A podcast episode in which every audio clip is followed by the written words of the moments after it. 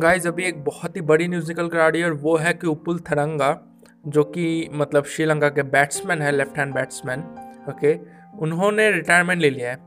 Okay उन्होंने retirement ले लिया इंटरनेशनल क्रिकेट से। तो अगर मैं उपुल थरंगा की बात करूँ ओडीआई में सिक्स थाउज़ेंड प्लस रन है ओके जो कि दिखाता है कि प्लेयर कैसे थे ओके काफ़ी अच्छे प्लेयर थे ओके और मतलब वो एक टाइम पे मतलब श्रीलंका के एक स्तंभ भी बन गए थे ओके मतलब उनका टीम में ना होना मतलब आप समझ ही सकते हैं। ओके ओडीआई में सिक्स थाउज़ेंड प्लस रन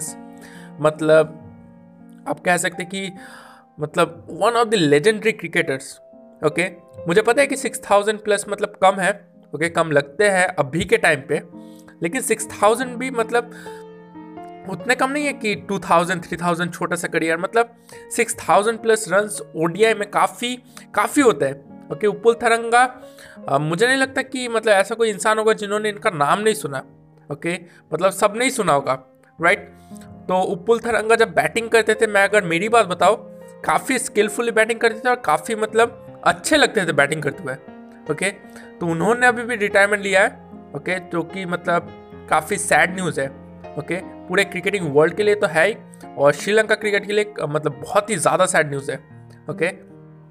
तो बस यही जो न्यूज़ है कि आपको देनी थी कि अभी मतलब उनकी अगर मैं एज बताऊँ थर्टी सिक्स ईयर्स हो गई थी okay thirty six years I think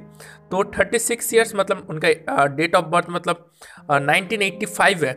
okay तो थर्टी सिक्स ईयर्स हो चुका है और मतलब इस एज में प्लेयर्स रिटायरमेंट लेते हैं ओके हमने देखा रिटायरमेंट लेते हुए काफ़ी सारे प्लेयर्स को इस एज में ओके लेकिन एक ग्रेट प्लेयर थे श्रीलंका के नो डाउट ओके तो बस यही न्यूज़ आपको बतानी थी, ये चीज़ अपने दोस्तों को बताइए ओके आप मुझे फॉलो भी कर सकते हैं, आप जिस भी प्लेटफॉर्म पे भी सुन रहे हैं, आपसे मुलाकात होगी नेक्स्ट पॉडकास्ट एपिसोड में। धन्यवाद।